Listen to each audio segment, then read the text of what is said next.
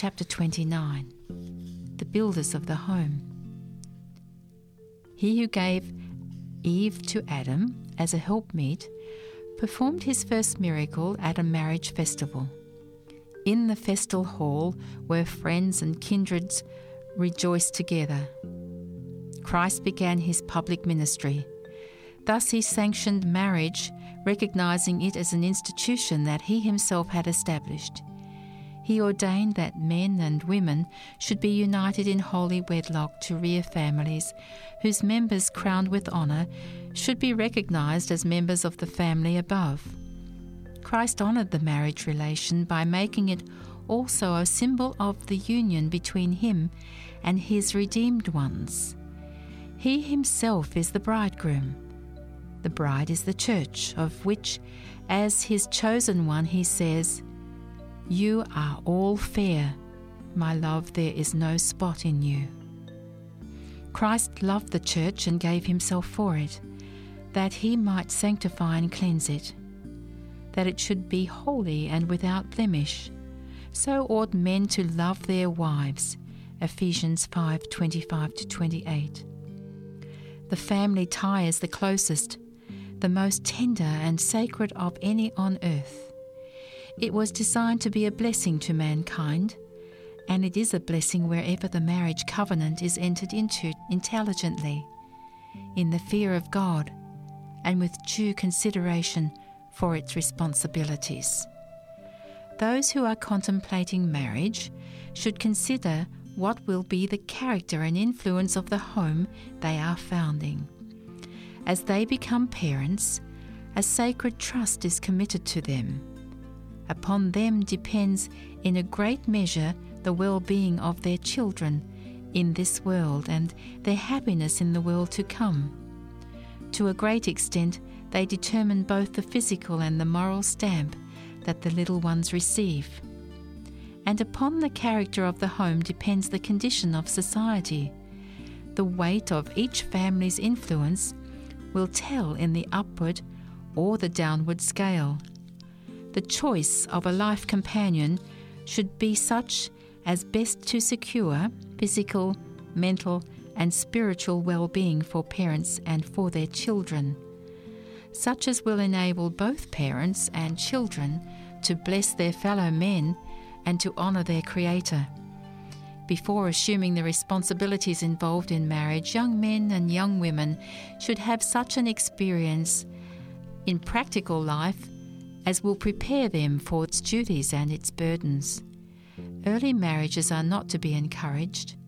A relation so important as marriage and so far reaching in its results should not be entered upon hastily without sufficient preparation and before the mental and physical powers are well developed. The parties may not have worldly wealth, but they should have the far greater blessing of health. And in most cases, there should not be a great disparity in age. A neglect of this rule may result in seriously impairing the health of the younger and often the children are robbed of physical and mental strength. They cannot receive from an aged parent the care and companionship which their young lives demand, and they may be deprived by death of the father or the mother at the very time when love and guidance are most needed. It is only in Christ that a marriage alliance can be safely formed. Human love should draw its closest bonds from divine love. Only where Christ reigns can there be deep, true, unselfish affection. Love is a precious gift which we receive from Jesus. Pure and holy affection is not a feeling but a principle. Those who are actuated by true love are neither unreasonable nor blind. Taught by the Holy Spirit, they love God supremely and their neighbour as themselves. Let those who are contemplating marriage weigh every sentiment and watch every development of character in the one with whom they think to unite their life destiny.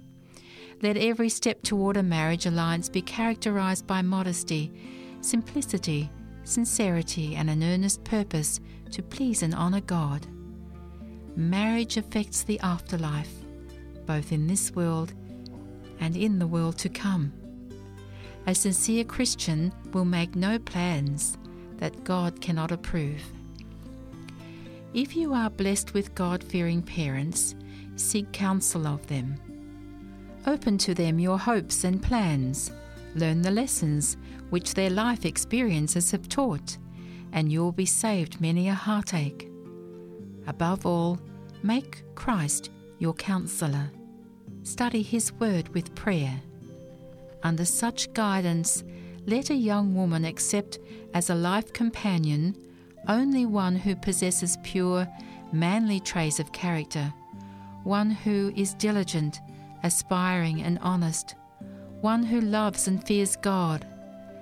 Let a young man seek one to stand by his side who is fitted to bear her share of life's burdens, one whose influence will ennoble and refine him and one who will make him happy in her love. A prudent wife is from the Lord. The heart of her husband doth safely trust in her. She will do him good and not evil all the days of her life. She opens her mouth with wisdom, and in her tongue is the law of kindness. She looks well to the ways of her household, and eats not the bread of idleness her children rise up and call her blessed. Her husband also, and he praises her, saying, Many daughters have done virtuously, but you excel them all. He who gains such a wife finds a good thing and obtains favour of the Lord. This is from Proverbs 19 14, Proverbs 31, verse 11 and 12, 26, 29, and then Proverbs 18, 22. However carefully and wisely marriage may be entered into, few couples are completely united when the marriage ceremony is performed. The real union of the two in wedlock is the work of the after years. As life with its burden of perplexity and care meets the newly wedded pair the romance with which imagination so often invests marriage disappears. Husbands and wife learn each other's character as it was impossible to learn it in their previous association. This is a most critical period in their experience. The happiness and usefulness of their whole future life depends upon their taking a right course now. Often they discern in each other unsuspected weaknesses and defects. But the hearts that love has united will discern excellencies also hereafter unknown. Let us all seek to discover the excellencies rather than the defects. Often it is our own attitude, the atmosphere that surrounds ourselves, which determines what will be revealed to us in another.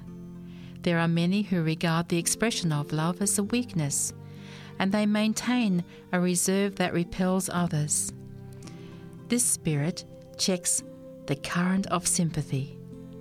As the social and generous impulses are repressed, they wither and the heart becomes desolate and cold. We should beware of this error. Love cannot long exist without expression. Let not the heart of one connected with you starve for the want of kindness and sympathy. Though difficulties, perplexities, and discouragements may arise, let neither husband nor wife harbour the thought that their union is a mistake or a disappointment. Determine to be all that it is possible to be to each other. Continue the early attentions. In every way, Encourage each other in fighting the battles of life.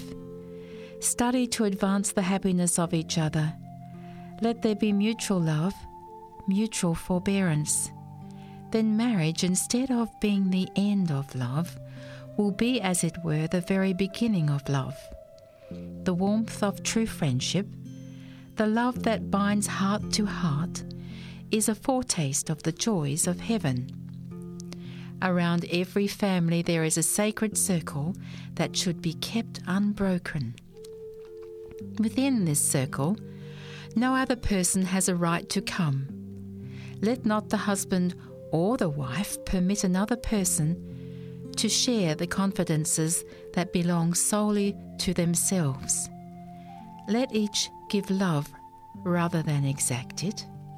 Cultivate that which is noblest in yourselves, and be quick to recognize the good qualities in each other. The consciousness of being appreciated is a wonderful stimulus and satisfaction.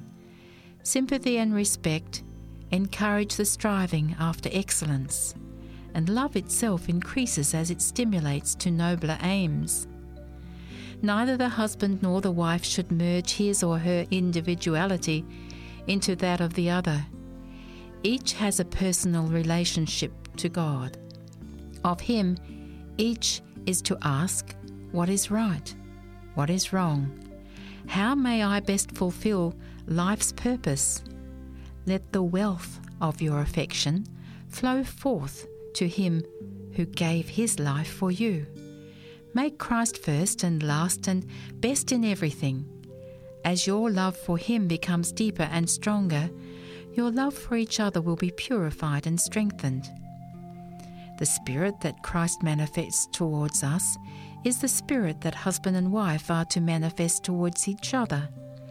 As Christ also has loved us, walk in love. As the church is subject unto Christ, so let the wives be to their own husbands in everything. Husbands, love your wives, even as Christ also loved the church, and he gave himself for it. Ephesians 5 2, 24, and 25. Neither the husband nor the wife should attempt to exercise over the other an arbitrary control. Do not try to compel each other to yield to your wishes. You cannot do this and retain each other's love. Be kind, patient, and forbearing, considerate and courteous. By the grace of God, you can succeed in making each other happy, as in your marriage vow you promised to do. Subheading Happiness in Unselfish Service. But remember that happiness will not be found in shutting yourselves up to yourselves, satisfied to pour out all your affection upon each other. Seize upon opportunity for contributing to the happiness of those around you. Remember that true joy can be found only in unselfish service. Forbearance and unselfishness mark the words and acts of all who live the life new in Christ. As you seek to live His life, striving to conquer self and selfishness and to minister to the needs of others, you will gain victory after victory. Thus, your influence will bless the world. Men and women can reach God's ideal for them if they will take Christ as their helper. What human wisdom cannot do, His grace will accomplish for those who give themselves to Him in loving trust. His providence can unite hearts in bonds that are of heavenly origin.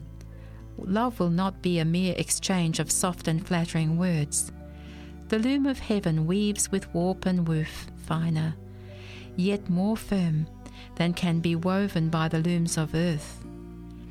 The result is not a tissue fabric, but a texture that will bear wear and test and trial heart will be bound to heart in the golden bonds of love that is enduring. Better than gold is a peaceful home where all the fireside charities come, the shrine of love and the heaven of life, hallowed by mother or sister or wife. However humble the home may be, or tried with sorrows by heaven's decree the blessings that never were bought or sold, and centre there, and better than gold. Anonymous.